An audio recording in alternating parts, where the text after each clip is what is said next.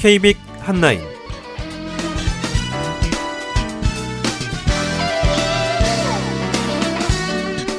안녕하십니까. 2015년 10월 10일 토요일 KBIC 한라인 진행의 시각장애 앵커 이창훈입니다.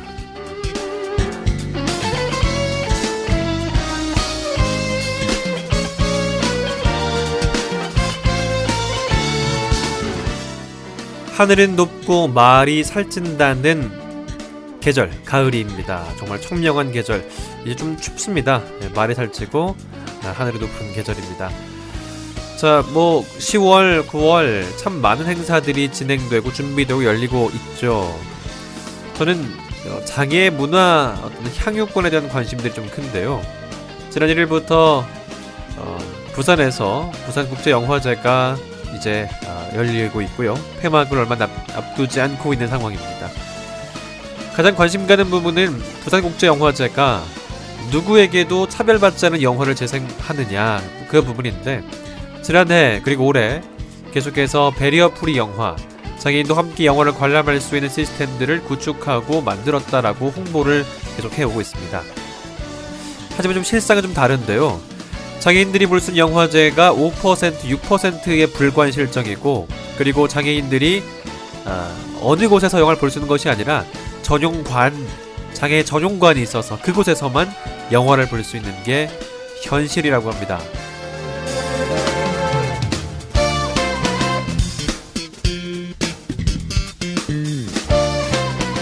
장애인이 어느 장소에서건 영화나 문화를 쉽게 즐길 수 있는 방법들 이를 위해서 뛰고 있는 단체들도 있고요. 또 이를 위해서 노력하고 있는 많은 사람들이 있지만 아직도 이 부분에 대해서 인프라나 많은 지원들이 절실히 요구됩니다. 어, 이런 관심들이 점점 많아졌으면 좋겠고 문화를 통 문화를 소비하고 문화의 소비자로서 역할을 잘 감당할 수 있도록 많은 단체들 뭐 여러 노력들을 해야 되겠지만 장애 당사자들이 그만큼 더 큰 노력과 관심이 필요한 데가 아닌가 이런 생각을 하게 되네요.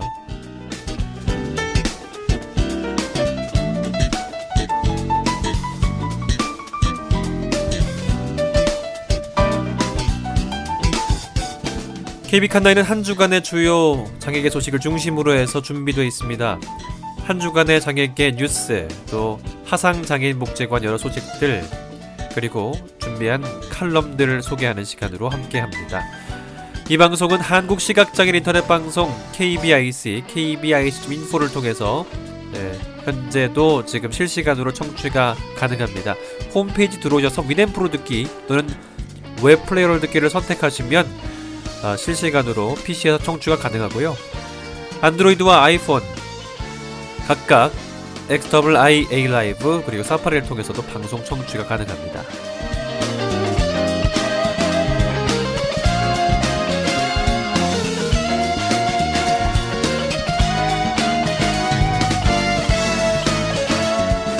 (2015년 10월 10일에) 보내드리는 KBIC 한라인 지금부터 시작합니다.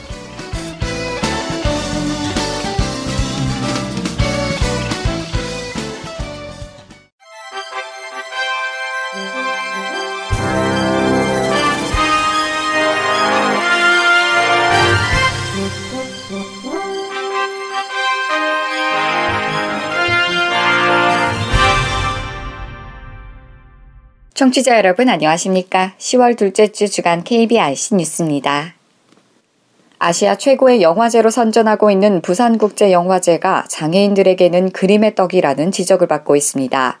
부산국제영화제 조직위는 베리어프리 전용관에서 영화 화면에 청각장애인용 한국어 자막과 시각장애인용 화면 해설을 추가한 베리어프리 영화를 상영하고 있다며 시각장애인과 청각장애인이 비장애인들과 함께 영화를 불편 없이 즐길 수 있는 것처럼 홍보한 바 있습니다. 하지만 뉴시스 보도에 따르면 부산국제영화제 기간 중 베리어프리 영화가 작년에는 전체 상영작 312편 중 18편으로 5.8%에 그쳤고 올해는 75개국 304편 중 12편만 상영돼 4%에도 못 미치고 있습니다. 해운대 장애인 자립생활센터 관계자는 베리어프리 어플리케이션의 개발로 부산 지역의 시각 청각 장애인들은 앞으로 영화를 맘껏 즐길 수 있을 것으로 기대했으나 올해도 애플리케이션을 사용할 수가 없다면서 여전히 전용관에서 일부 영화만 상영되고 있다며 불만을 터뜨렸습니다. 이어 부산국제영화제에서는 오직 제한된 수의 장애인만이 지정해주는 장소에서 제공되는 영화만 봐야 하는 데다 올해로 성년을 맞은 부산국제영화제가 장애인을 홀대하는 영화제로 비판을 받고 있다며 대책 마련을 촉구했습니다. 서울대학교가 운영하는 1105개 홈페이지 중 장애인 이용 서비스를 갖춘 홈페이지는 단 한 개에 그치는 것으로 지적됐습니다. 국회 교육문화체육관광위원회 새누리당 이상일 의원이 서울대학교로부터 제출받은 자료에 따르면 서울대학교가 운영하는 전체 홈페이지 수는 1105개나 되지만 장애 학생을 위한 음성 안내나 수화 안내 등 장애인 이용 서비스가 구축된 홈페이지는 서울대 내 사범대학 웹사이트가 유일했습니다. 오히려 장애인을 위한 특수교육 전공 홈페이지에서는 시각 청각 장애 학생을 위한 음성 안내와 수화 안내 등을 이용할 수 없는 것으로 조사됐습니다. 이상의 의원은 서울대의 수많은 홈페이지 중 시각장애 학생들과 청각장애 학생들이 이용할 수 있는 홈페이지가 한개에 불과하다는 것은 장애 학생들을 전혀 배려하지 않은 것이라면서 서울대는 장애 학생의 홈페이지 접근성을 높이는 장애인 이용 서비스 구축을 확대해야 한다고 말했습니다. 이어 열린교육 서비스에서도 시각장애 학생과 청각장애 학생 및 일반 장애인들이 서울대 강좌를 손쉽게 들을 수 있도록 장애인 이용 서비스를 갖춘 강의를 확대할 필요가 있다고 덧붙였습니다. 서울의 장애인 전용 주차 구역에 불법 주차했다 적발된 사례가 매년 증가하고 있는 것으로 나타났습니다. 국회 국토교통위원회 소속 새누리당 김태원 의원이 서울시에서 받은 자료를 보면 지난 2012년부터 올해 8월 말까지 장애인 주차장에 불법 주차했다 적발돼 과태료가 부과된 사례는 6만 3,300여 건이었습니다. 장애인 전용 주차구역 불법 주차 적발 건수는 2012년에는 7,100여 건이었지만 매년 늘어나 지난해에는 2만 2천여 건을 기록했습니다. 자치구별로는 강남구에서 적발된 건수가 8,300여 건으로 가장 많았고 송파구와 마포구 등이 뒤를 이었습니다. 장애인 주차구역 불법 주차에 따른 과태료 부과액은 모두 56억 8,800여만 원으로 이 가운데 72%인 40억 9,400여만 원이 징수됐습니다. 정부 부처 공공기관 등이 법으로 정한 장애인 고용 의무 대신 세금으로 고용 부담금을 납부해 왔다는 지적이 제기됐습니다. 국회 환경노동위원회 소속 정의당 심상정 의원이 한국장애인고용공단으로부터 제출받은 공공부문 장애인 고용률에 따르면 지난해 각 정부 부처, 교육청, 공공기관 등이 납부한 장애인 고용부담금이 총 197억 원에 달했습니다. 정부 부처의 장애인 고용 부담금 납부 현황을 보면 국방부가 2억 200만 원으로 가장 많고 문화체육관광부 1억 6,400만 원, 경찰청 1억 2,800만 원 등의 순으로 나타났습니다. 교육청에서는 서울시 교육청 27억 3,900만 원에 이어 대전시 교육청 6억 2,900만 원, 경상남도 교육청 5억 900만 원 순이었습니다. 공공기관에서는 서울대학교 병원이 18억 4천만 원으로 가장 많았고 부산대학교 병원 5억 9,300만 원, 한국산업은행 5억 1,400만 원 등이 뒤를 이었습니다. 심 의원은 장애인 고용 의무를 준수하지 못한 대가를 수백억의 국민 세금으로 메운 것이라며 정부, 공공기관 등 공공부문에서부터 장애인 고용법을 지켜야 한다고 말했습니다. 장애인 고용부담금은 장애인 고용촉진 및 직업재활법에서 정한 장애인 의무고용률에 따라 장애인을 고용하지 않는 경우 납부해야 하는 부담금입니다. 대구 지역의 상당수 시내버스 정류장이 점자유도 블록을 갖추지 않은 것으로 드러났습니다. 대구 장애인 차별 감시연대 등에 따르면 대구 시내버스 정류장 2,507곳의 시각장애인용 점자 유도 블록 설치 유무 공동조사 결과 이 중 63.4%인 1,578곳은 점자 유도 블록이 설치되지 않은 것으로 드러났습니다. 또 점자유도 블록이 설치된 버스 정류장 중 절반 이상이 유도 선형 블록의 위치가 승강장에 너무 붙어 있거나 승강장이 아닌 다른 곳에 설치돼 있고 유도 블록이 떨어지고 파손되는 등의 문제도 확인돼 시각장애인의 안전을 위한 재시공의 필요성도 제기됐습니다. 대구 장애인차별감시연대 최창현 대표는 시설물을 지도 감독해야 하는 지자체에서 오히려 현행법을 위반해 버스 정류장에 점자유도 블록을 설치하지 않은 것에 실망과 분노를 금할 수 없다며 시각장애인의 생명과 직결된 것을 감안한다면 대구의 모든 버스 정류장에 점자유도 블록 설치 및 개보수해야 한다고 말했습니다. 노후화로 인해 시각장애인의 안전을 위협하고 있는 강원 명진학교 인근의 인도가 올해 안에 보수됩니다. 춘천시는 우두동 시각장애인 특수학교와 인접한 보도블록의 정비 및 도로 확포장 공사를 착수한다고 밝혔습니다. 춘천시는 관련 사업비가 올해 당초 예산에 책정돼 있지 않자 지난달 제2차 추경 예산안에 포함했고 사안의 시급성에 공감한 시의회는 추경 예산안을 가결했습니다. 해당 구간은 각종 공사 및 장마 등 기후의 영향으로 노면의 기울기가 달라지면서 100여 명의 명진학교 소속 시각장애 학생 및 교직원의 안전을 위협해 왔습니다. 또 시각장애인의 길을 안내하는 유도블록도 자주 끊겨 있고 높게 솟아있는 가로수 경계석들로 인해 비장애인들도 걸려 넘어지기 일쑤여서 민원이 끊이지 않았습니다. 이번 사업에 추경안 편성을 주장해온 차성호 시의원은 아무리 강조해도 지나치지 않는 명제인 안전에 관련해서는 더욱 적극적인 행정적인 지원이 필요하다고 말했습니다. 시 관계자는 강원 명진학교 인근 지역뿐만 아니라 시내 전역의 안전 위험 요소를 지속적으로 찾아 정비를 해 나갈 계획이라고 말했습니다.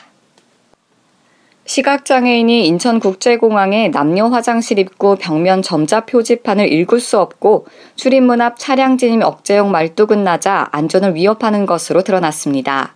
점검 결과 화장실 입구 벽면에 설치된 점자 표지판의 경우 부식형으로 시각장애인들이 손끝으로 만져 읽을 수 없고 남녀 장애인 화장실 글자만 알 수 있도록 반구형으로 제작된 상태입니다.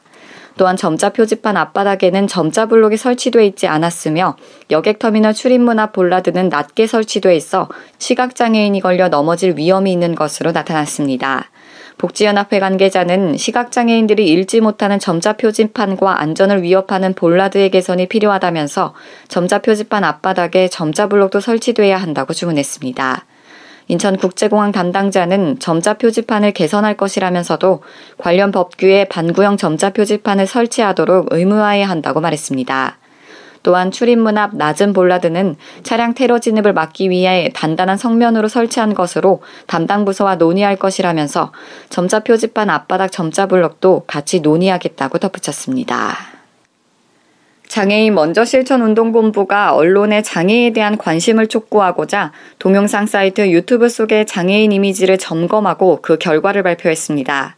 이번 모니터는 검색어 장애, 장애인이라는 단어를 대상으로 분석 기간은 지난 7월 13일에서 26일까지 2주간 진행했습니다.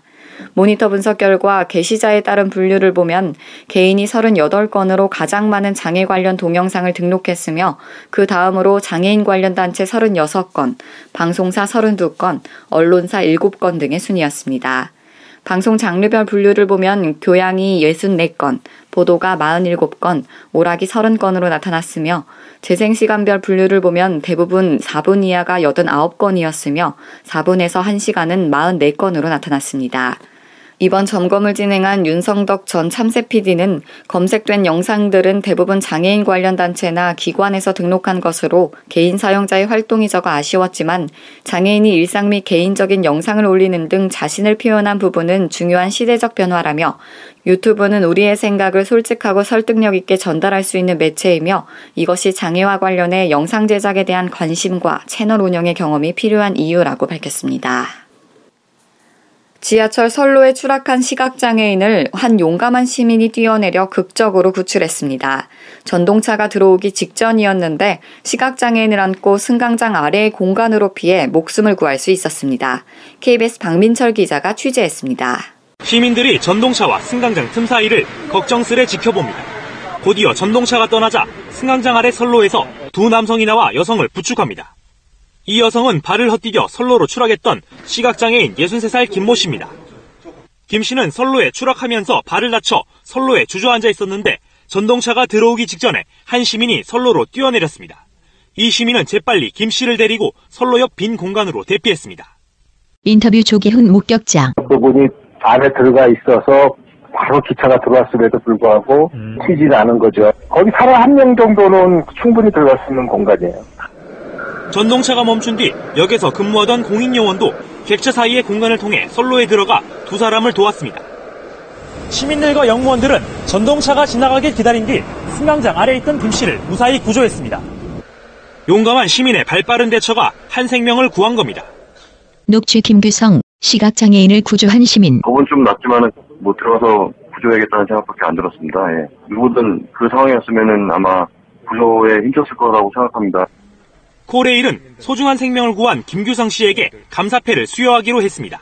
KBS 뉴스 박민철입니다. 이상으로 10월 둘째 주 주간 KBRC 뉴스를 마칩니다. 지금까지 진행의 남서영이었습니다. 고맙습니다.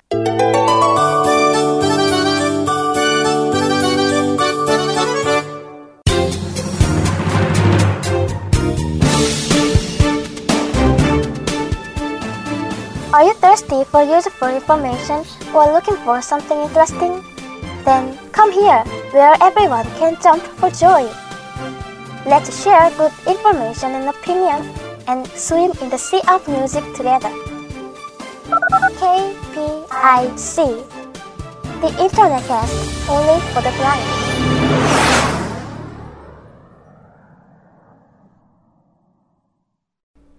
이번 주는 하상장애인 복지관 소식을 듣는 시간입니다. 이번 주도 역시 하상장애인 복지관 강산 사회복지사와 함께합니다. 안녕하세요. 네, 안녕하세요. 아침 저녁으로 참 많이 쌀쌀해진 날씨를 경험하고 있습니다. 어떠신가요? 네. 출퇴근할 때. 네, 아무래도 출퇴근할 때는 음, 굉장히 네. 쌀쌀하고, 그렇죠. 네, 사무실에서 일할 때는 좀 따뜻한 편인 것 같아요. 이게 참 옷을 한 좀 따뜻하게 들고 다니기도 해야 되고 참 이게 번거롭기도 한데 어 네. 뭐 건강 관리가 참 그래도 중요한 시점이잖아요. 잘 건강하게 잘 지내시죠? 아무래도. 네, 저는 네, 감기 걸리지 않고 잘 지내고 어, 있습니다. 네, 항상 목소리가 똑같아요. 네, 봄이나 여름이나 가을이나 네, 변하지 않는 목소리로 네. 또 저희에게 어, 정보들을 전하고 계신데 자 오늘도 네. 그러면 네, 그 건강한 목소리로 아, 하상장애인복지관 네. 10월 소식 전해주시죠. 네, 먼저 첫 번째 소식인데요.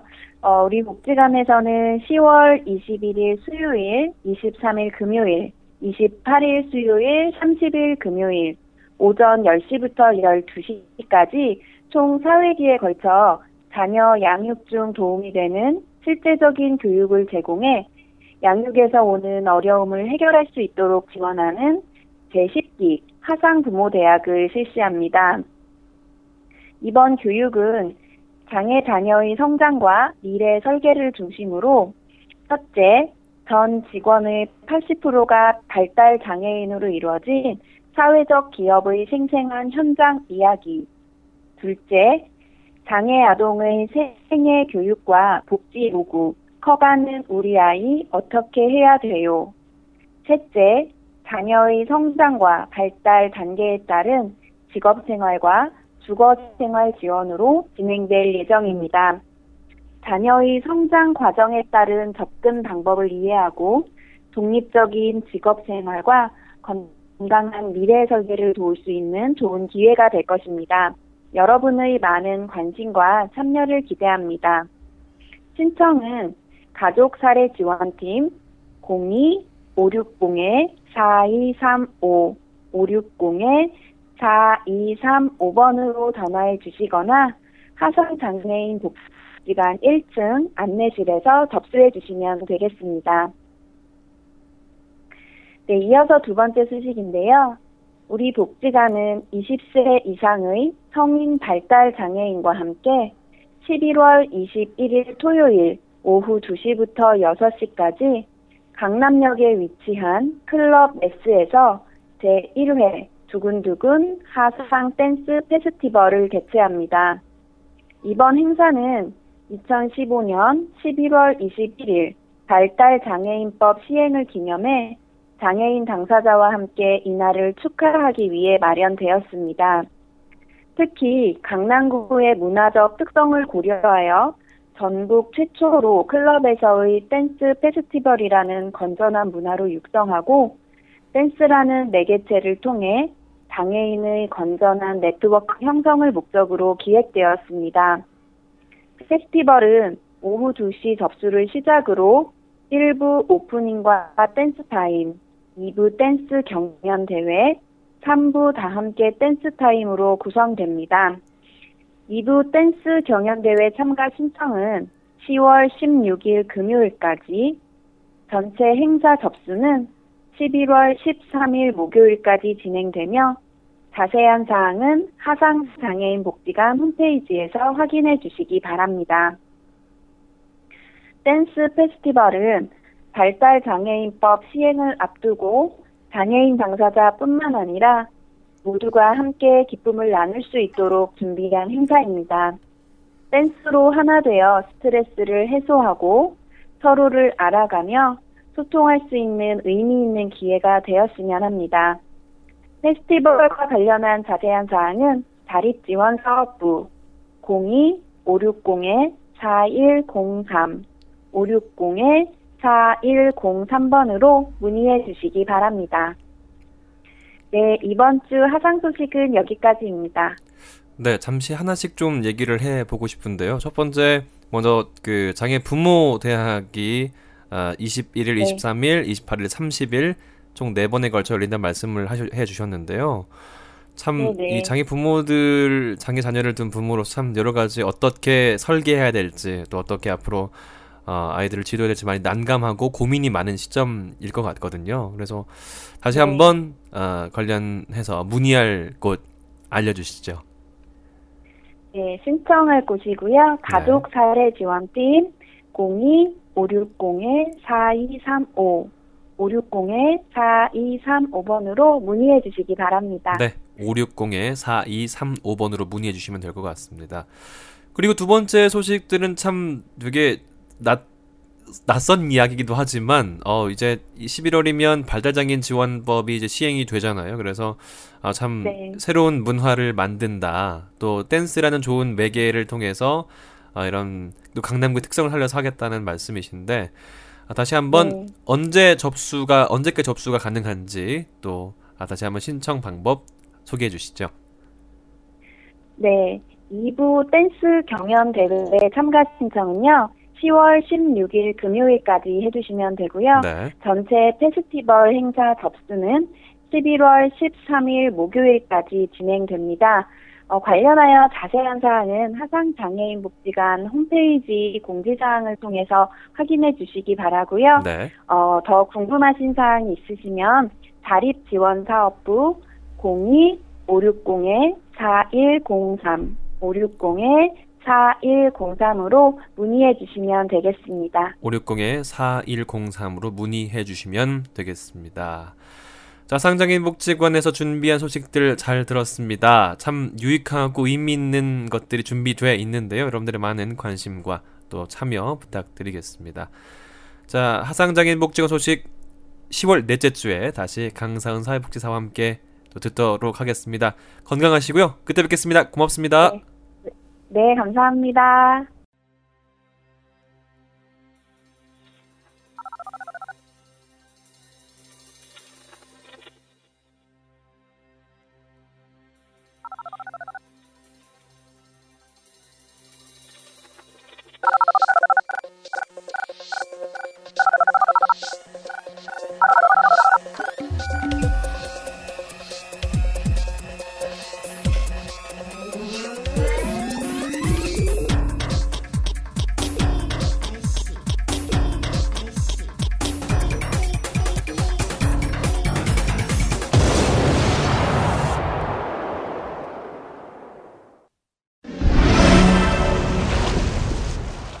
먼저 한국시각자연협회 소식 들어보겠습니다.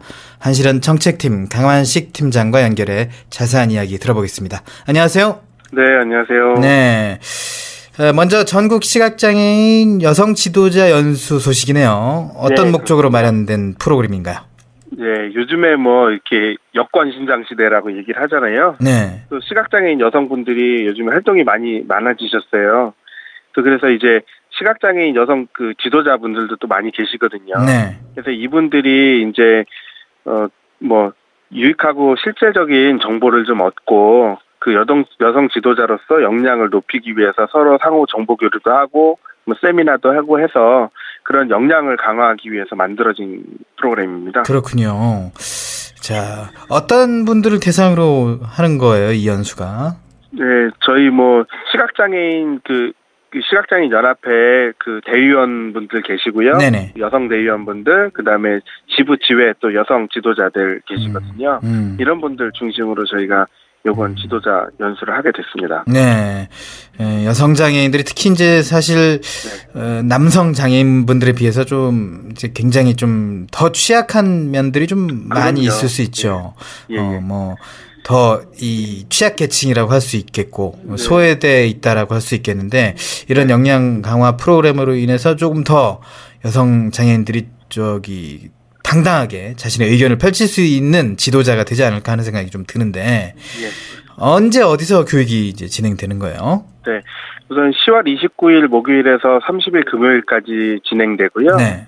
그 여성 플라자라고 동작구 이제 여의 여의도 쪽에 있는 그 신대방동 대방동에 있는 예, 여성 플라자에서 진행이 됩니다. 네, 여성 플라자에서 이틀간 진행이 되는데 아마 뭐, 뭐 지방에서 올라오신 분들도 뭐 1박을 할 수 있게 이렇게 돼 있나요? 그렇죠. 예, 다 저기 숙소나 이런 건 다 마련이 되어 있어서 음. 예, 시- 이제 오시면은 충분히 이제 같이 음. 이렇게 공유하고 하는 시간이 마련돼 있습니다. 네. 수도권에 계신 분들은 그냥 댁에 들어가셔도 되는 건가요? 아니면 그냥 가- 아니 계속 저희가 이제 음. 기본적으로는 네네. 1박 2일 프로그램이라서요. 네네. 예, 같이 이제 먹고 자고 하면서 아, 그렇죠. 팀워크를 맞춰야 되니까. 예, 그렇습니다. 음.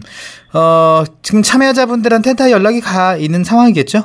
어, 저희가 지금 이제 공지를 하고 있는 상태고요. 음. 네네. 예, 예. 그래서 이제 참여하실 분들을 이제 모집을 하고 있습니다. 음. 이게 다 참여하시는 건 아니라서 네네. 그 중에도 또 뭐 이렇게 안 오시는 분들도 계시고 그렇죠. 그러니까 저희가 연락을 어, 드려서 음. 예, 참여하실 수 있도록 하고 있습니다. 몇 분 정도 참여가 예상되나요? 저희 한 50명, 50분 정도, 음. 50에서 60분 정도 음. 저희 보고 있습니다. 좀 조촐하기도 하고 좀 적당하기도 하네요, 숫자가. 네, 그렇죠. 너무 많아지면 음. 그냥 일방적으로 전달하는 방법밖에 또 안 되고요. 네. 또 너무 적으면 또 그러니까 음. 한 50분 정도 해가지고 서로 음. 의견도 나누고 예. 그런 시간이 될 것 같습니다. 뭐 이런 자리가 제가 알기로는 굉장히 좀 드, 자주 있지 않았었는데 이제 네, 최근에 계속 이, 이, 이렇게 예, 저 역량 강화 프로그램이 이제 시작됐는데 예, 많은 여성 지도자분들, 많은 시각장애인 여성 지도자분들의 참여가 있었으면 좋겠네요.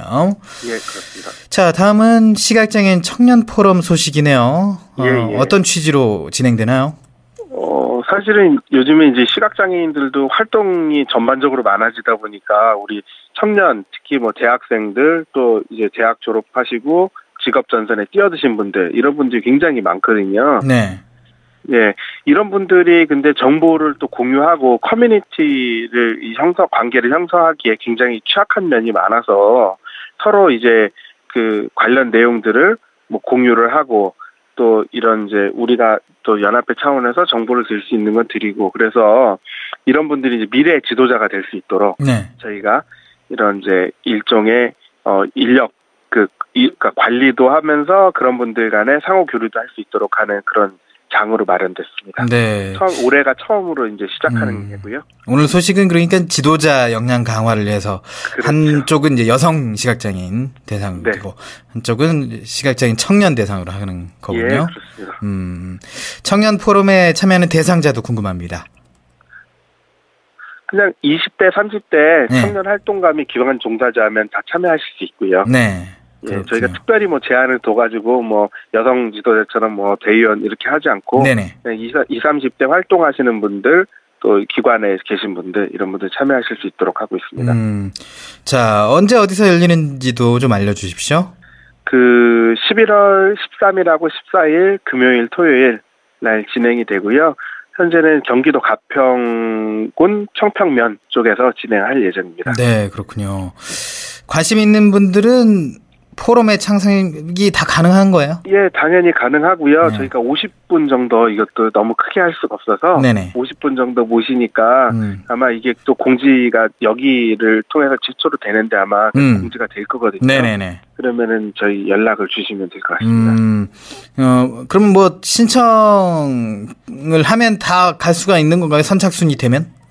네, 우선은 이제 신청이 되면 모집 인원이 마감되기 전에는 네. 다 신청을 저희가 받고 있고요. 네, 그렇군요.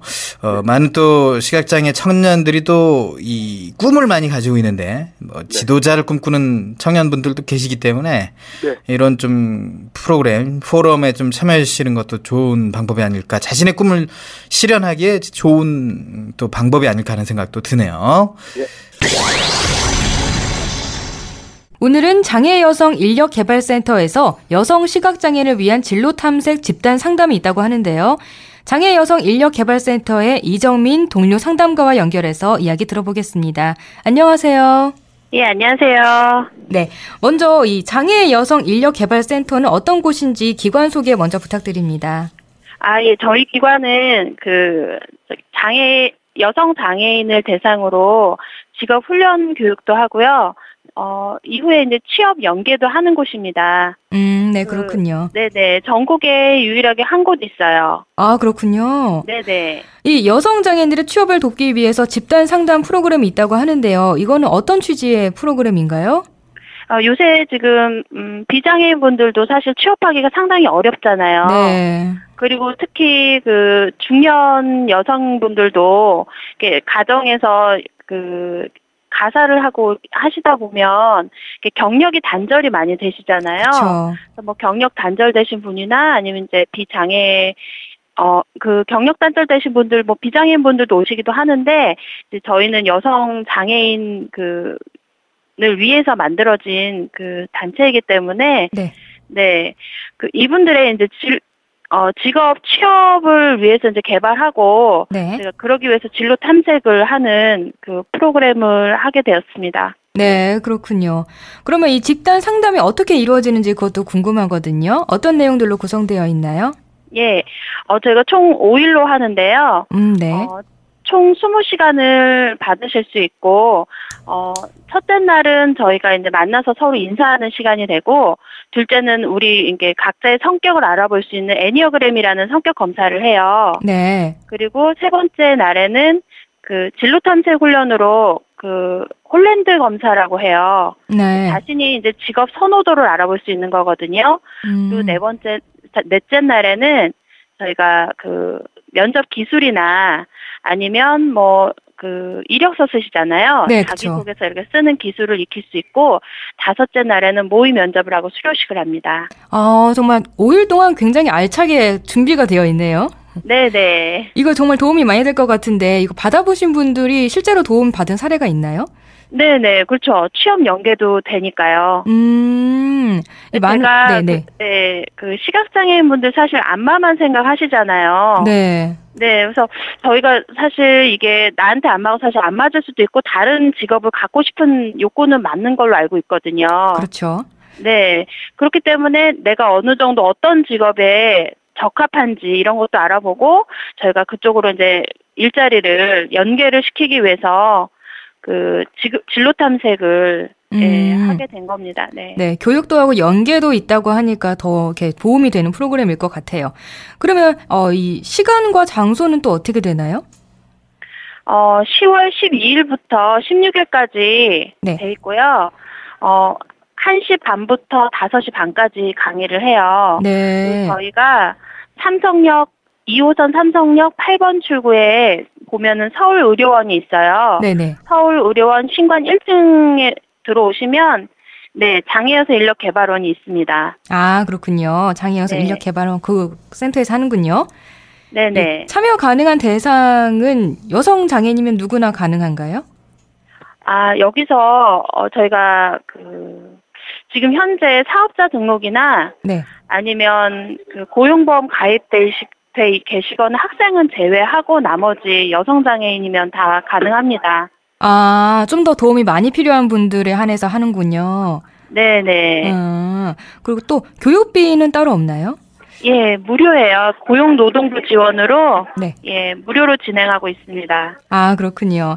그러면 이제 도움이 필요하신 분들은 어디로 어떻게 접수를 하면 될까요? 어, 일단은 전화로 접수를 해주시면 되고요. 네.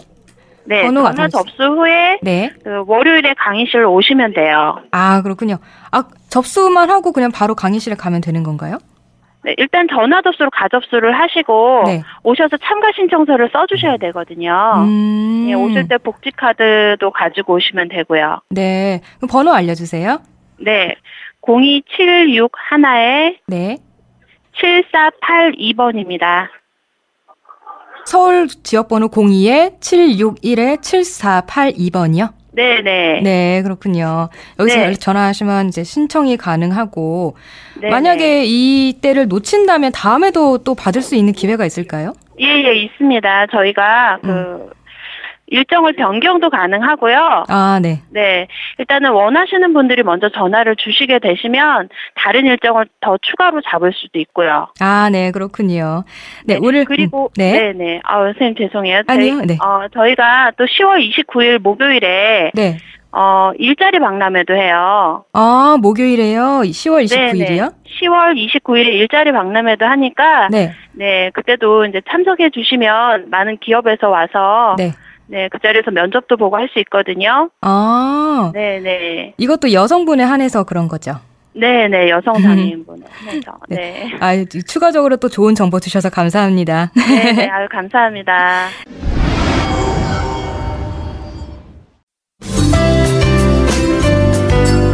내 손을 잡아요에서는 여러분의 많은 참여를 기다리고 있습니다. 알고 싶은 정보가 있다. 아니면 방송에 참여해보고 싶다. 함께 나누고 싶은 사연이 있다. 모두 모두 좋습니다. www.facebook.com kbic-ktv로 메시지 주시거나 진행자에게 메시지를 보내주시면 됩니다. 그리고 인터넷에서 포피 채널을 검색하면 블로그를 통해서도 참여가 가능합니다. 방송에 참여하신 청취자분께는 문화상품권을 선물로 드리니까요. 많이 많이 참여해주세요. 네. 방송을 들을 수 있는 방법도 알려드릴게요. KTV 홈페이지 ktv.go.kr 슬래시 라디오나 모바일 앱 팟빵으로 접속을 하면 실시간으로 들으실 수가 있습니다. 그리고 유튜브를 통해서도 만날 수가 있습니다. 혹시 실시간으로 진행되는 방송을 놓치신 분들은 팟캐스트 서비스를 이용하면 다시 들으실 수 있습니다.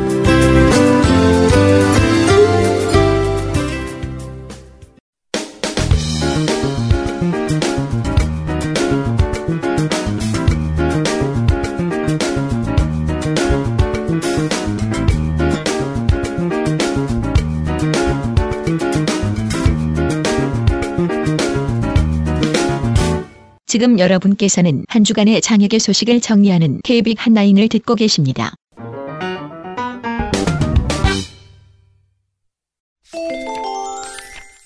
안녕하세요. KB 카톡에서는 청취자 여러분과 같이 고민하고 최신 정보를 전하는 글을 매주 선정해서 소개해드리고 있는데요. 이번 주 KB 카톡에서는 한국시각장애인 연합회에서 발간하는 격주간 브레일 타임즈 제768호에 실린 칼럼을 살펴보겠습니다. 포커스 장애 모형에서의 기능 모형은 차별일 수 있다.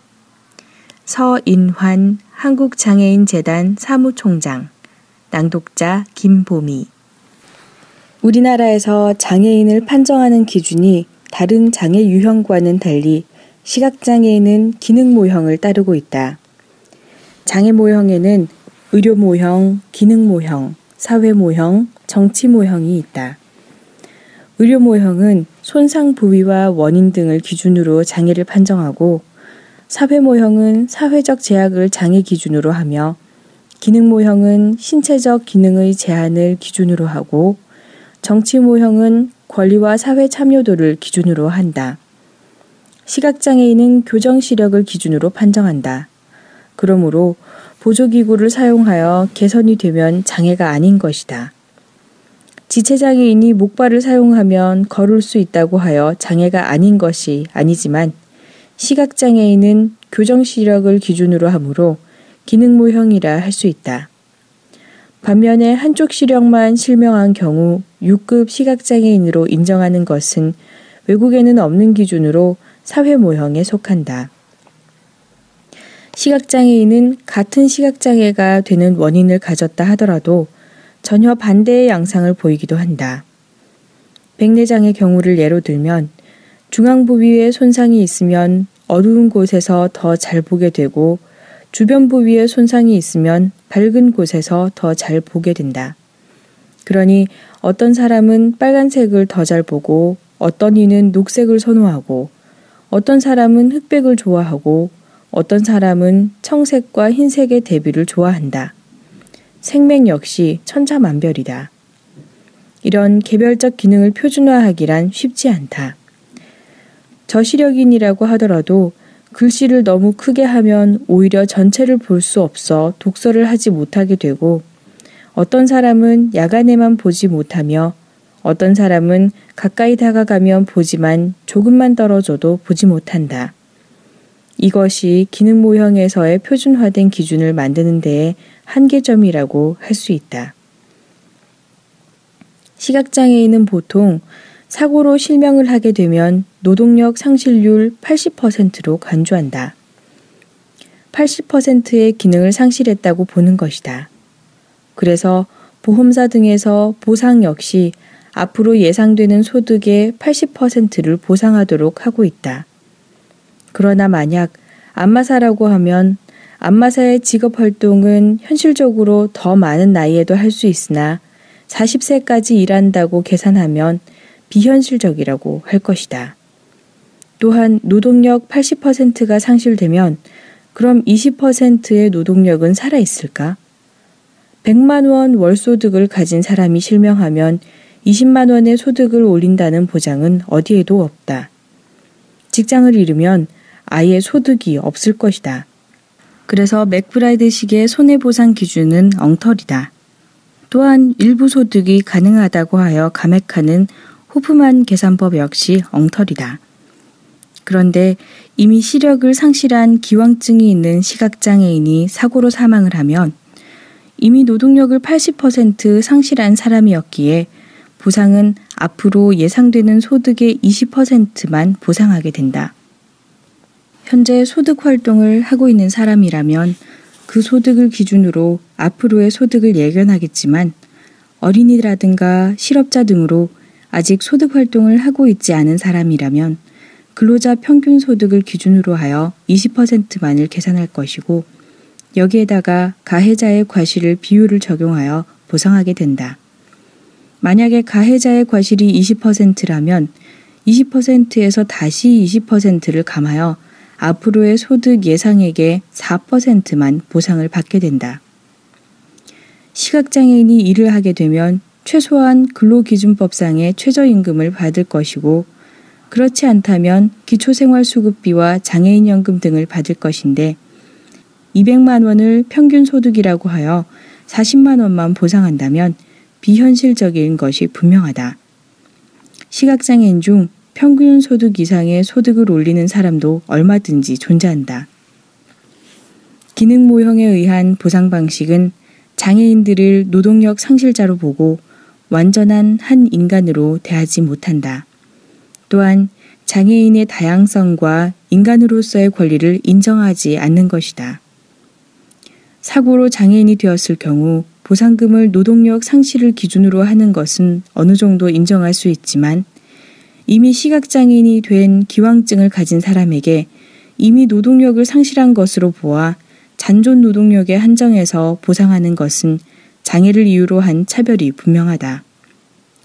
장애를 표준화하거나 수량화하는 것 역시 고정관념이다.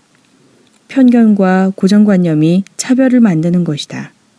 가장 무서운 차별은 법원의 판례가 아닌가 한다. 고맙습니다.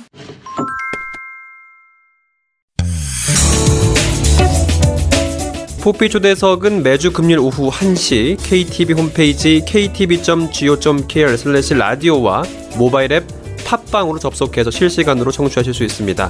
그리고 유튜브를 통해서도 만나실 수 있는데요. 또 실시간으로 진행되는 방송을 놓치신 분들은 팟캐스트 서비스를 이용해서 청취가 가능합니다. 포피 초대석은 여러분의 참여를 언제나 환영합니다. 포피 초대석에서 만나고 싶은 인물이나 궁금한 점이 있으면 facebook.com kbicktV로 메시지 보내주시면 되는데요.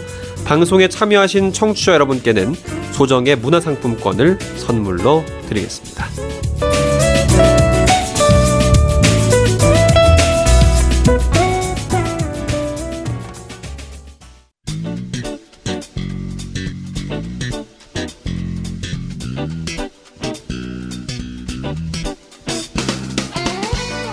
KB 칸나인 재방송 순서 알려드리겠습니다. 월요일 오후 7시, 화요일 5시, 수요일 3시, 목요일 1시, 금요일 11시, 토요일 오전 9시에 재방송됩니다. 이 방송은 한국 시각장애인 인터넷 방송 KBIC에서 계속해서 만나보실 수 있고요. 또 팟캐스트 팟빵에서 KBIC 또는 KB 칸나인으로 검색하시면 재청취가 가능합니다.